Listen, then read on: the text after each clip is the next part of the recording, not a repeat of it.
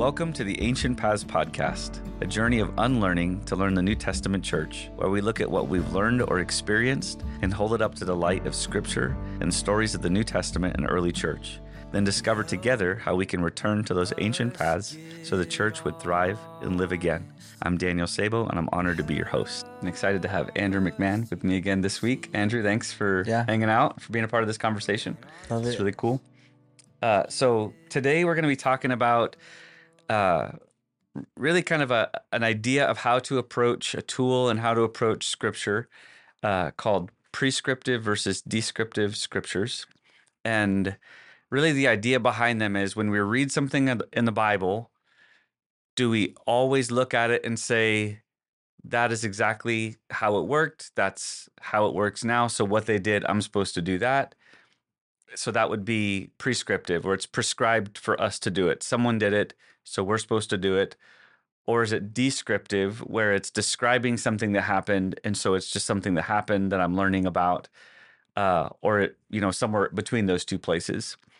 Um, and again i think it's important to note for this conversation these are not bible words. This is tools to help us read the bible today uh, and kind of to know how and what to do with the bible today uh, I think maybe another more plain language of descriptive would be history, and prescriptive would be like a command of Mm. this is what you're supposed to do. And so, how do we know what's history, what's a command, what's something that we're supposed to do with it, and what we're not? Does this make sense? I mean, have you had this conversation before with people or? Yeah, definitely. It's an important conversation. Yeah, I think uh, you know some of the maybe a, a conversation for another day of what's literal, like telling you this is exactly what you're supposed to do or exactly what happened, and what's you know metaphor of, uh, you know, it's raining cats and dogs. You know, they had language like that back then too that kind of gets into the mix. But I think for this, maybe just more the plain context for what what are we supposed to model and do exactly as they did and whatnot. So some of the easy kind of conversations for this, I feel like to start is uh, Abraham and Isaac. Abraham takes Isaac up the mountain to sacrifice his son because God asked him to. Mhm. Um, God provides another sacrifice. Abraham doesn't sacrifice his son. Is every follower of God called to at some point in time take their oldest son up a hill to potentially sacrifice them and wait for God to say something? No Right. um, David hears Goliath speaking against God's people, and he, you know, goes out into the field and throws a slingshot stone at his head, knocks him out, runs up, takes his sword, cuts off his head. Is that how we're to respond to every person we meet who says something ugly against God? Yeah. No, we Yeah. should. We shouldn't. We shouldn't throw rocks at them and chop off their heads. right. You get into some more of the The timing I said yeah Yeah, was, yeah, was that was funny. awesome. cut off his head. Yeah. Yeah. no, no, don't do it. Uh, but and then and then you have some that maybe, uh, you know, Gideon, he puts out a, a fleece. Mhm. Uh, you know, it'll be wet while the ground is dry, and then the ground will be wet and the fleece will be dry. You know, kind of, God, if you'll do that, then I'll know this is you. Those are all stories of history, things that happened Right. that I think if we're using this language, we would say fall underneath the category of descriptive, not prescriptive. Would you agree? Yeah. The the challenge I have with with this, and again, because this isn't Bible words to use about like there's not a verse that says make sure you do this with prescriptive and this with descriptive.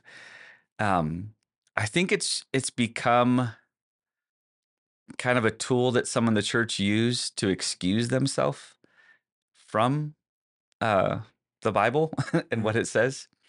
The where where it's pretty easy just to be like, yeah, that was was history. You know, that was just Right. something that, and then Or even like culturally, like that that was just for their culture and time period. right, You know, now it's different. right, and so I think there's a there's a benefit to this conversation, but I think there's also a trap in it. Right. kind of some of the I wrote down some of the possible um is it what you should do what you can do and what like you can't do kind of thing because the two ditches to this i would say is when you take something and say um well do i have to do that just because they did it that speaks to a heart issue you know just because they did it i don't have to do it right like just because paul lived that way do i have to live that way just because you know jesus spoke to people like that do, he didn't tell me i had to Mhm. i i think that's that speaks to a heart issue that's a problem Mhm. and I think it sounds like you're being a good Bible student by saying, no, that was descriptive, not prescriptive. Therefore, I don't have to. But really, what you're saying is Jesus lived in this way and didn't absolutely require me to do the same thing. Therefore, I don't have to. I'm 100% excused from that historical thing that took Yeah. place, and or Jesus or Paul or whomever. The other side, the other ditch to fall into is this is how it worked. And so you have to do exactly what they did also, or else you're not following what scripture said. So, an example, let's go back to the uh, Abraham and Isaac. Is the story of Abraham and Isaac just a story about something that happened to somebody that doesn't matter to me? Like there's no application for me other than it happened in history. no. Well, there's nothing in scripture that I Yeah. do nothing with, right? I mean, all of it accomplishes something, and I would say all of it will do something in my life. Yeah. Uh, all all of it will impact the way that I live, the way that I interact, speak. You know, uh, all aspects to my life. So again, I think that's where the descriptive part is. That's just a thing that happened. Doesn't it doesn't matter. I think you look at passages like where Paul said, uh, 1 Corinthians 11, like, follow me as I follow Christ Mhm. that word follow is the word like mimic. Mm. What you see me doing, do that. Yeah. Like as I am mimicking Christ's life, mimic my life. And so we're called to mimic Christ's life. So is there an element to everything Christ did is sort of prescriptive? Mm. Does that make sense? Yeah. Or Yeah. what, what do you think? Yeah, I mean, I would, I would say, yeah, no. I, I'm not called. I'm not called to die on a cross Right. like he did. Right. You know, and so, yes, Paul is saying, "Follow me as I follow Christ," and so yes, there's, you know, there is a measure where Christ is our example and pattern, and also, um, there's aspects of his life that were certainly descriptive versus prescribing for us a way to or what to you know different things to walk in Yeah. Although like you said there it can be an excuse to to not walk in all that god is calling us to walk in Because it, it would be really easy to say, well, that was what Jesus did, and right you know, he didn't tell me to do all these things he did, so I don't have to. yeah But Paul sure did a lot of the things yeah that Jesus did. Not all of them, you Well, know, obviously. Uh, but his life looked a lot like Jesus's life. well even even in that i mean you know what is it philippians you know he jesus humbled himself even to the point of death death on the cross and most of the 12 humbled themselves to the point of death. And so it wasn't necessarily like that's ha- has to be true for every believer for all time but like even even in a descriptive part of the story of christ of him dying on the cross for the sins of the world there there is this prescriptive aspect of he laid down his life Right. the full expression of love and we see paul doing that laying Right. down his life um, to preach the gospel and we see that modeled you know even in their desire paul would say you know I, to fellowship with christ in his suffering Right. that's a whole nother conversation but um yeah so well i mean what are ways to know the difference like, Yeah. and to not get caught in um maybe either of these traps I think I think maybe my answer is somewhat extreme uh, in how I view this potentially, but um, I, I feel like when I look at Abraham and Isaac, you know, going up Mhm. up the hill, there's something there for me. So what is it? Well, I need to trust God's instruction more than you know my practical mind can wrap around. Reason, logic. Right. The things that are important to me still need to be submitted to how important he is to Right. me. Um, you know, my oldest son Isaiah, when he was really young, I, you know, I feel like relatively harmlessly, I was just dreaming about what he was going to do. You know, it's my first son, excited about his future. He's a baby. He's very, very small at this point. And I'm just driving into work thinking like, I wonder if he's to, you know, be in the army like I am. I wonder if he's to be a, a business owner. I wonder if he'll be a pastor. I wonder if, and I, my mind just kind of started going to, um, what kind of man is he to be and how do I, as a dad, help him get there? And, you know, it was nowhere where my mind was, but the Lord met me in my car and he said, This, your son, this son, he belongs to me. Mm. And you don't get to plan and prepare what his life is going to be like. I have a purpose for his life and you need to submit to me and what I'm doing. Wow. And it was maybe a rebuke, maybe a challenge, maybe an encouragement, maybe a whatever, but um, by no means am I saying it was Abraham Isaac level faith, but his whole life, I've had to submit to that word. Now that he's in his 20s, Yeah. it's harder than when he was younger, I feel like, because it's now he's making the choices and doing the things to become that that man that God has called him to. And so there is a very smaller version of but a very real application of Abraham and Isaac for me in my life for man I want to raise my sons and daughters up to do these amazing things and for God to use them in amazing ways and and and there is a real surrender uh of giving back to God Yeah. you know, in my life as a dad. I think if I was to view Abraham and Isaac as descriptive in the sense that I think many people use that word descriptive, there's nothing there for me. Mm. That that Abraham did that. God's the kind of God who asked Abraham to do that. Interesting history versus how does that pass through time to me? Mm-hmm. I think in the same way with Jesus, um, you know, Paul said, mimic me as I mimic Christ. So what is Paul doing? He's mimicking Christ. Right. Does that mean he's not hearing from God? Of course not. The Bible actually talks about Paul and his journeys. He wanted to go into this area, but the Holy Spirit prevented him. Yeah. Like told, don't go that way, go this way.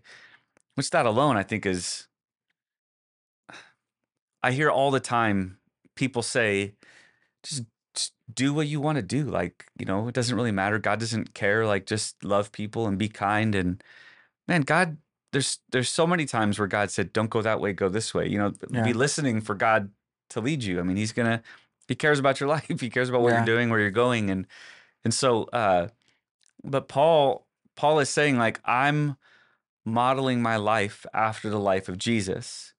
As you're following me, yeah, model your life after me, like I'm modeling my life after Jesus. And he's not saying Paul instead of Jesus, but I, think it's really a discipleship principle that that he's been living this like between you and him is a shorter distance than between you and Christ. And so let him kind of be a step to help you, you know, walk in what God has called you to or into the kind of, you know, man or woman that God is calling you to be. But again, you know, Jesus said all the works that I did, you'll you'll do those and more. Mm. And so he doesn't command us to do all those things. And so there's this nuance I think that's that's in there where some would use this practice of descriptive versus prescriptive to say you're being unreasonable, you're being legalistic, you're you're making the Bible say something that it doesn't. When I- would argue that by saying that that that there's nothing on that for me to have to do because it doesn't explicitly command me to do it. Um, you know, I think uh, the the picture that I like is if someone comes to my house and you know my son Joshua is there, and so a friend shows up, and I'm running late, so I'm not home yet. Joshua knows that when that person comes, hey, come in, have a seat. Can I give you something to drink? Can I, you know, uh, are you hungry? you know, I can get out some chips. He might just on his own get out some snacks for that person because he knows like what his dad does when people come to his house. hmm I haven't commanded my son to do that. But because my son knows what I'm like and knows what our family is like, what our house is like, hmm he's he's doing things that I would do, you know, for people like I would do. And I think when we say that was descriptive, it's almost like, well, my dad, like if, if he said that to me, you know, Callister came by to visit, um, but I made him wait on the porch. What are you doing? Like, let mm-hmm. him in. Well, you didn't tell me I had to. Right. Well, let him in. Okay, I'll, I'll be there in just a minute. And Callister's standing at the inside of my house at the front door with his shoes on. Why didn't you tell him to come in and sit down? Well, you didn't tell me I had. You know what I mean? So I think Right. there's some of this perspective of what does God say we have to do versus what is he like? And so then what are we like? What what is he like in his home? And these passages that talk about this is what he's like, this is what he does. So the the fleece, is there a rule that every time God speaks to you, you put a fleece out to see what he says? No. Is it wrong to say, Lord, I want to make sure this is you and that I'm getting this right?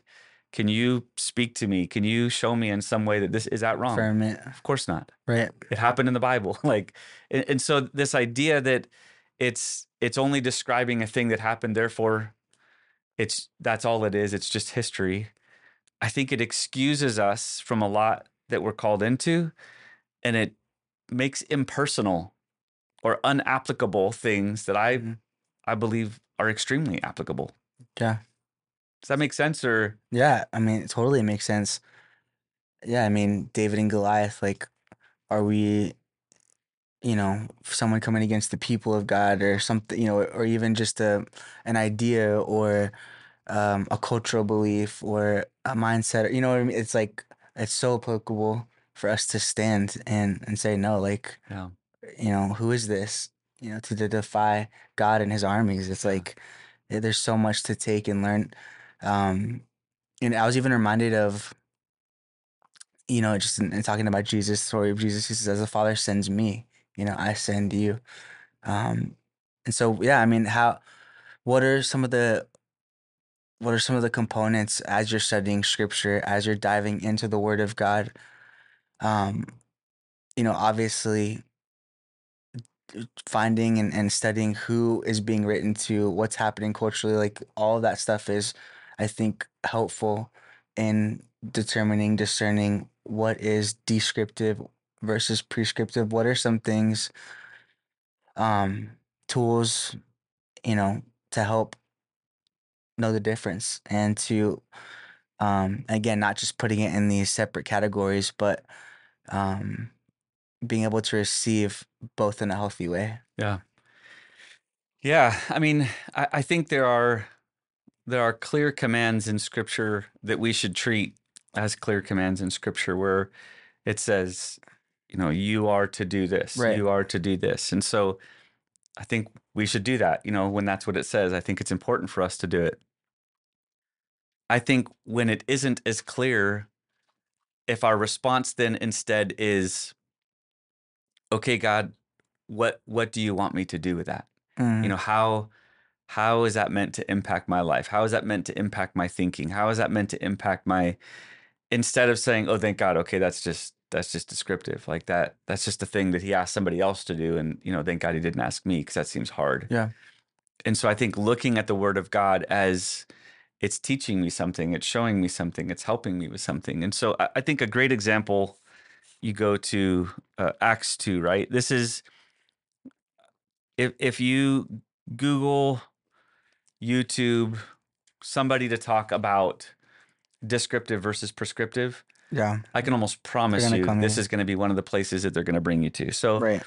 let me start Acts 2 42 through the end of the chapter.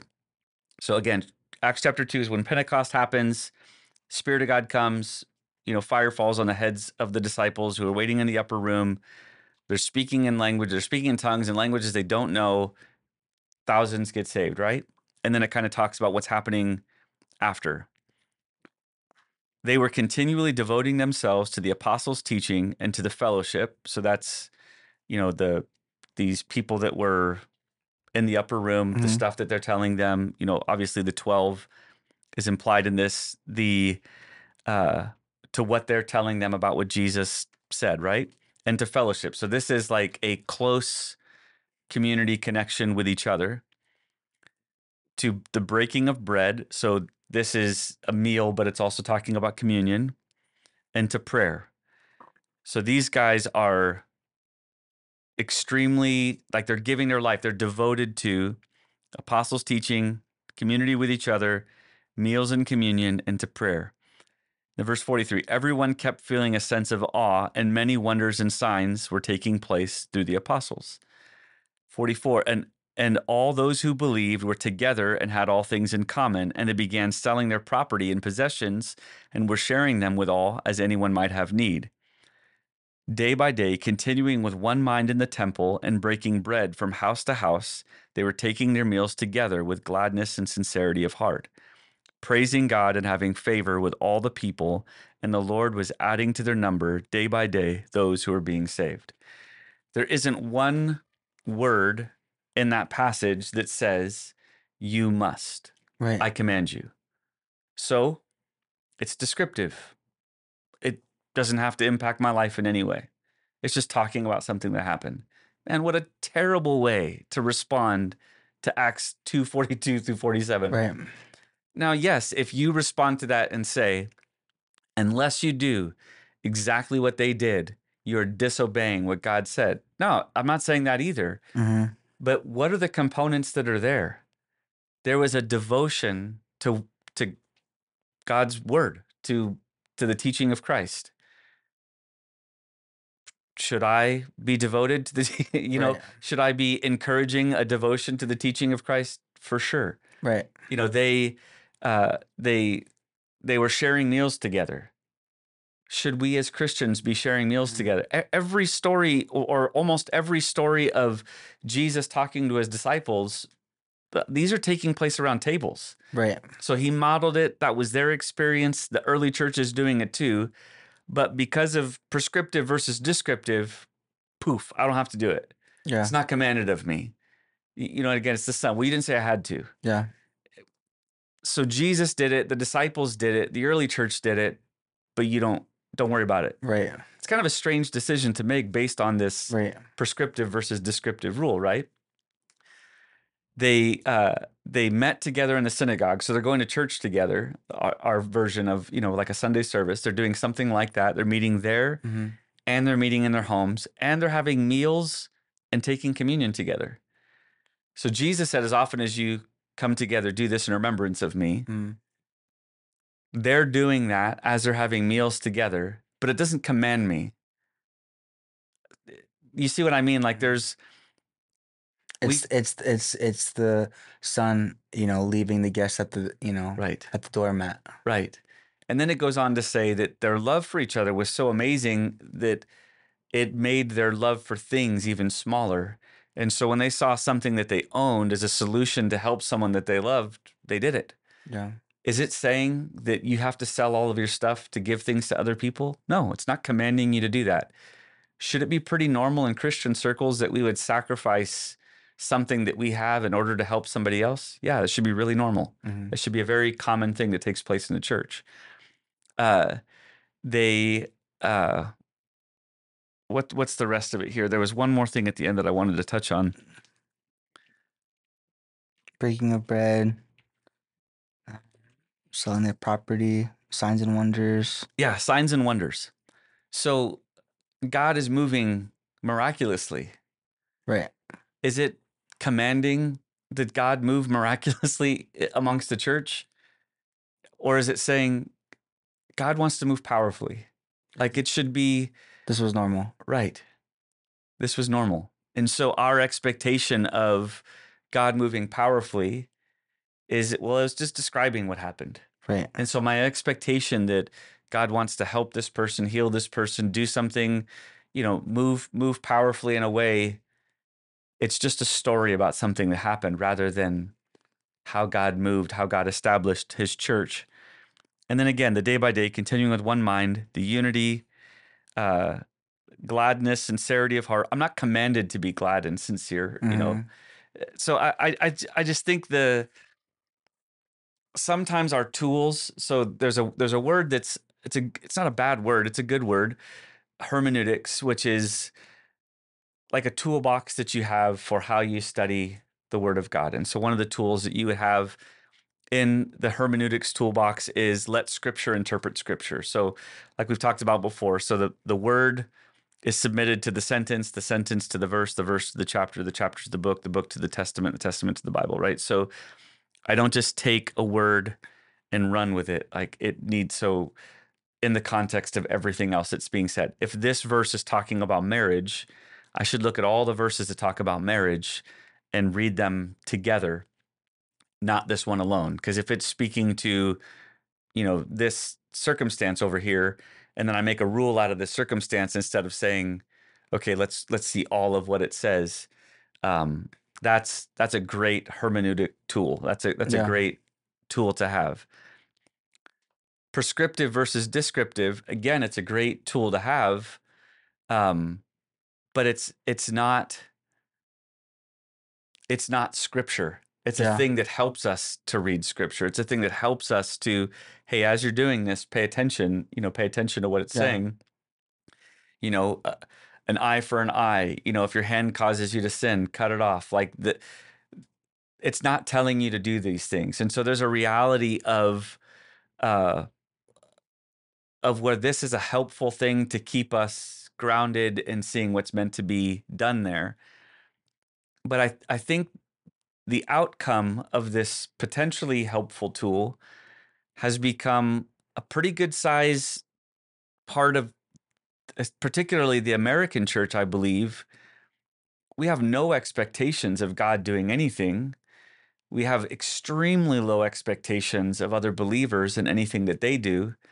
And anytime someone says anything about God doing something amazing or someone doing something extremely sacrificial, that we start throwing around language of like, hey, that's unwise. Uh, you know, that wasn't prescriptive, it was just descriptive. And it's Or even like yeah, like judging motives or right. you know yeah Yeah. I mean, these guys traveled far to bring the gospel because they believed, therefore, go and make disciples of all nations, you Yeah. know, and uh, so they they believed the commission and the radical nature of what that requires of your life. And I feel like the prescriptive versus descriptive conversation that maybe started as a helpful thing has neutered the church in a lot of different mm. ways to where everything miraculous that happens in the New Testament, if it doesn't attach to itself, you have to, then all we need to do is just know that it happened, not let it impact us. And even the things that were commands, we'll say, well, but in cultural, like you said earlier, yeah culturally they would they had to do that. We don't we don't have to do that. So the Acts two, do you meet in homes or do you meet in churches? Which one do you do? Because they met in homes, and Paul said in Corinthians and other places too, the church should meet in homes. Is there a rule that churches can only happen in homes? No. Mm-hmm. Should people being in your home be an extremely normal part of your Christian life? Yes, yeah for sure. In the qualifications for elder elders and deacons, what does it speak about? How hospitable they are. hmm how they open up their homes to other people. In the Didache, we've talked about where uh, it was a normal thing to invite families into your home. yeah So, is there a command that says how often and what it looks like and what it must be? Yeah, I guess not. There's not a there's not a rule for that. But the idea of a Christian being a part of a church community and never inviting someone into their home and not I would even go further and say and not somewhat regularly having Mm. people in their home, I would say is violating what scripture says that we're supposed to do. Mm. So your home is a part of the church. Your home is a part of church community. But it doesn't say you can only meet in homes. In the moment Right. that you meet in a building, you're not doing the right thing because it says they met in the synagogues and that's like a version of the church. So, not being a part of a church, do you, do you have to go to a synagogue for it to count? Mm. No, there's not a rule that says if you don't, if all you have is a church and a home that you can meet in, awesome, like that's great. Yeah. But but being a part, you know, don't forsake the gathering of believers beyond the one family that comes to your house or the two families that have come to your house. There's a greater church community that you're meant to be a part of. And I think out of a fear of not taking things that the Bible says and making everything prescriptive, which that's not good either. I'm not I'm not saying I'm not advocating for that at all. But I think out of a, a fear for falling into that ditch, so many in the church have taken this what could be a potentially helpful rule and run so far in another direction Yeah. that that it's removed Right. the beautiful call that's on our lives as as believers. Yeah. Something that was uh, kind of stirring in my heart as you were talking about it, it's even it's like there's such a need to inv- like invite the Lord like into this conversation into this this process of growth and maturity and and, and studying his word and just and because it's not just for head knowledge but it's to to form and shape our living and those around us. And so it's like even i was thinking about the analogy you were talking about earlier of like a son maybe the son would act like that treat the guest like that because they don't know what their father is like. Right. and so just applying these principles of studying scripture, but never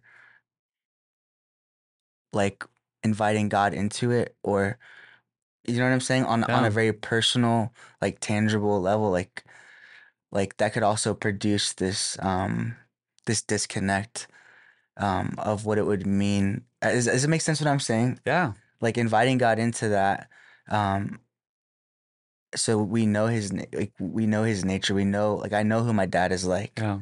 and because i know him um, i'm not just going to explain away these verses or these these fundamental truths that should impact me as a son because it's it's who my dad is like and i'm i've been i'm a part of his family Yeah.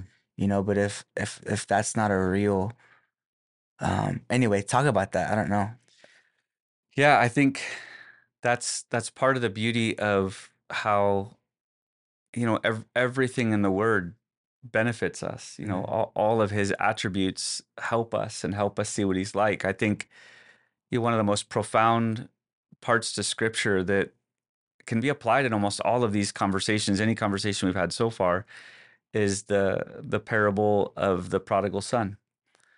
Um, you know, I think there's an element to that that that many miss of the the lost coin and the lost sheep that lead into the story of the prodigal son, where the lost coin is lost in the home. So it's home, but it's lost, and you know it doesn't know Mhm. that it's lost. And then you have the sheep that's gone off, that's not home with the rest of the Mhm. sheep, and so it's lost outside the home and knows it's lost. And the the rejoicing with the coin being found, the rejoicing of the sheep returning, are Yeah. those two stories.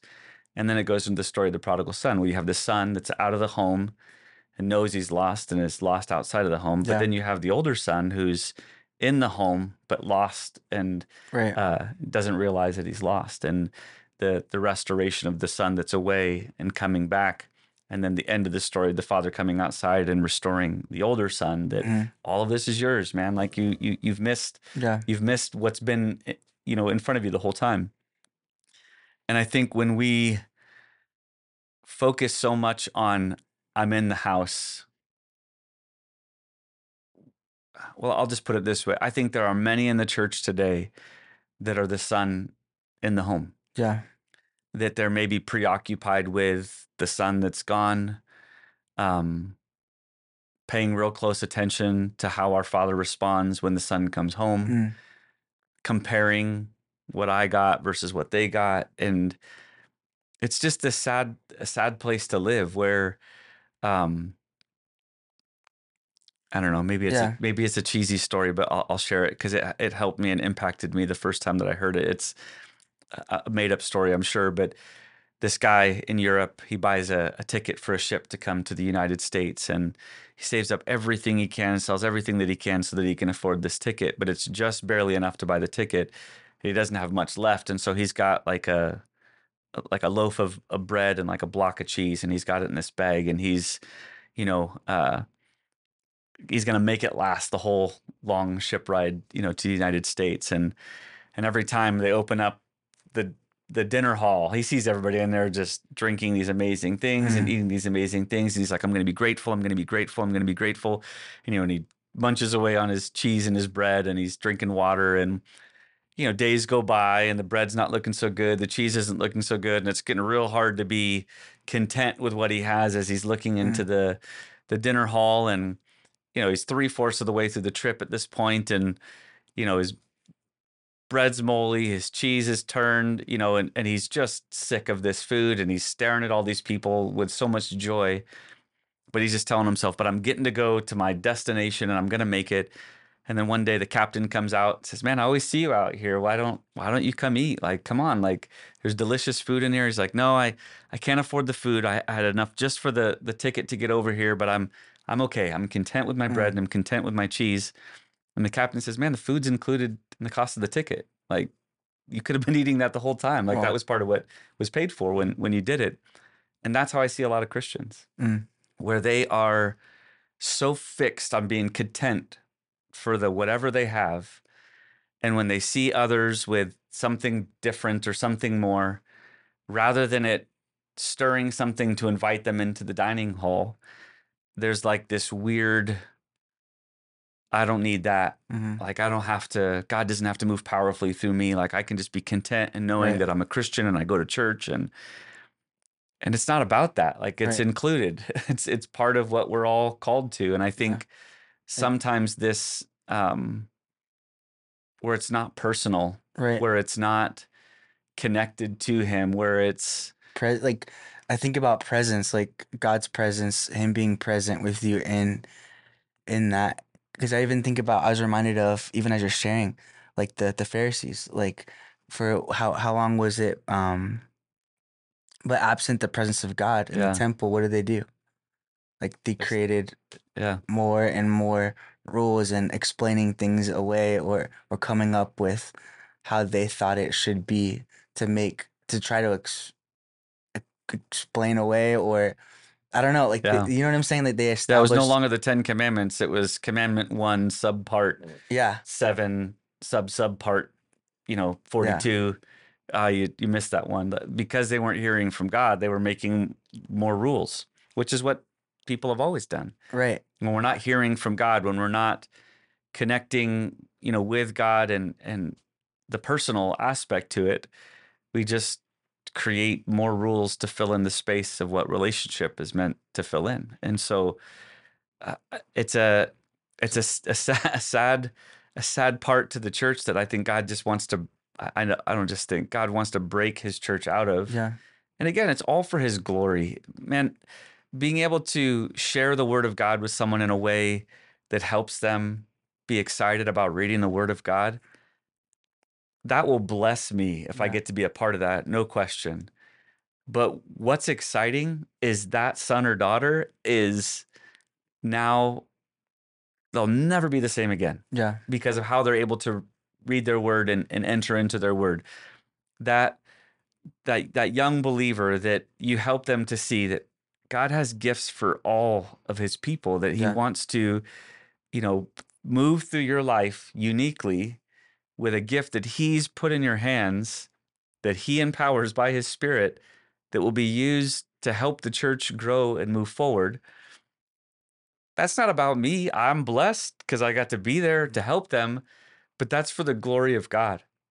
And I think somehow in this, uh, there there becomes this, and again, there's some that take it the wrong way. That you know, God used me powerfully. That means you know I'm amazing and you're not. And you stood in front of a crowd of 20 and spoke. I stood in front of a crowd of 200 and spoke. And all that stuff's super gross and wrong. It, it's not helpful. So yeah, we don't want that. But I think there's this, there's just this strange disconnect of we so badly don't want to go there that we we stay outside of where where the son that yeah, technically I'm a son, but no feast for me, no no place of honor for me, no connection to the Father for me. And uh, w- part of what I love about that story is just like the father ran to meet the prodigal son as he was coming home, like he he didn't wait for him to all right, make your case, like let's see Yeah. the prodigal son's coming home ready to say, I'm trash. I dishonored you. I, I don't deserve anything. Please, let's just let me be a servant. And the dad just steps over all of that. Get his robe, get his sandals, put the ring on. Like let's let's let's have a party. His extravagant response to step over all of that stuff. That's what our dad is like. Right. The other side to it is if you're the son who's in the house, it says that you know when when the story started, when when the party had started, culturally we know that the dad would be sitting at the the head of the table, the place of honor for this. And there's aspects to culturally what that person does and and you don't really leave that spot. But the older son went outside and he's grumbling outside, you know, and talking to the servant rather than to his dad, frustrated about his other brother. The dad leaves his place of honor. He walks outside to meet his son. hmm So, in a way, he was okay with looking and being dishonored by his son, should have been going to him, but he left his place to come to his son to bring restoration to him. And so, if you're far from God and this all seems impossible, turn to him and walk to him. He'll meet you there. If you're in the church and you've been in the house, but not understanding how this is for you and how, you know, yeah, maybe you're not commanded, but open up your heart to what God's wanting to do. Maybe Right. it's describing something he did with somebody back then, but that's what he's like with his sons and his daughters, that he does amazing things through the lives of his kids. And so you're his kid. So he wants to do an amazing thing in your life too. And and when you begin to open up your heart to see that, like he'll come outside to meet you there too. It's Yeah. it's not like one of them he'll go out of his way to help you, and the other one you got to figure it out for yourself. It's just it's what he's like. He, he's so loving. He's so willing and wanting to help us to to get unstuck. And and again, let's not let's not take things that the Bible says uh, and and cause us to have a pressure that we're not meant to have or an expectation on us to do something that it's not asking us to do. But also, let's not chop the Bible to a smaller pamphlet of the absolute commands.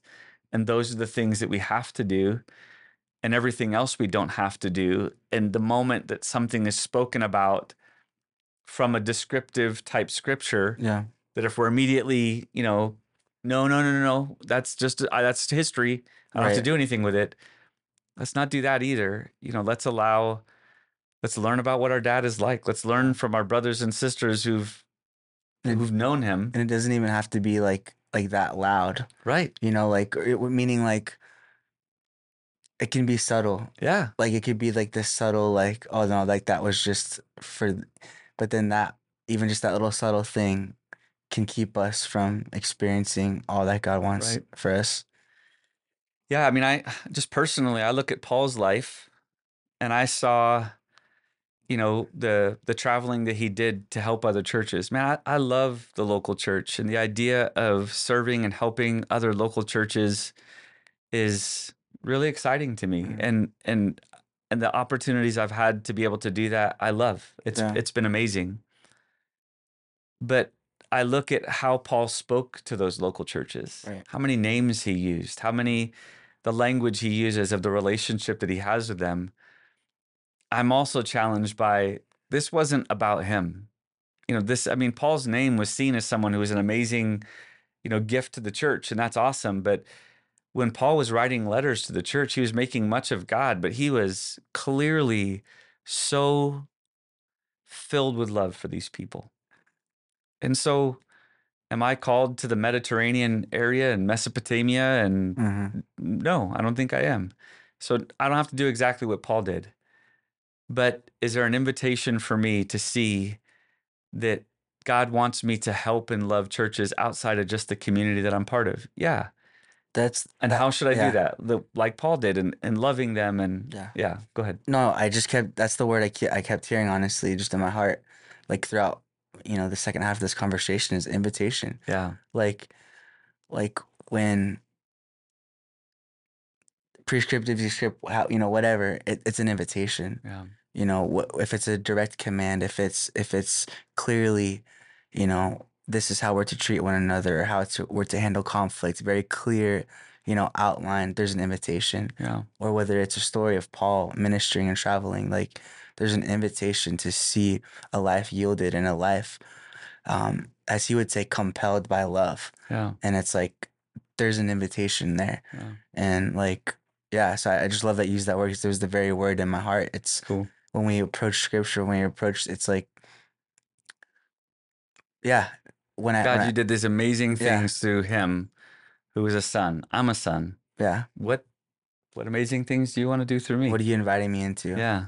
how so then that kind of leads i guess i mean maybe that's the answer but like what are what's a what's a test how can i test my own heart how can i like what are things how do i know if if i'm using prescriptive descriptive as i'm i'm allowing it to bring me into something beautiful or h- how do i know that it's um i'm using it to shut my heart off to something god's wanting to invite me into what are ways that you would encourage me in that um what are ways you've pushed through where you've maybe been stuck there in the past um does that make sense that question Yeah. Yeah. I think how do i know if i'm doing that or not Yeah.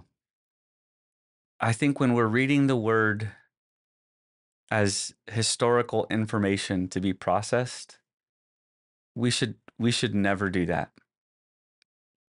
We should never read the word as historical information to to just learn.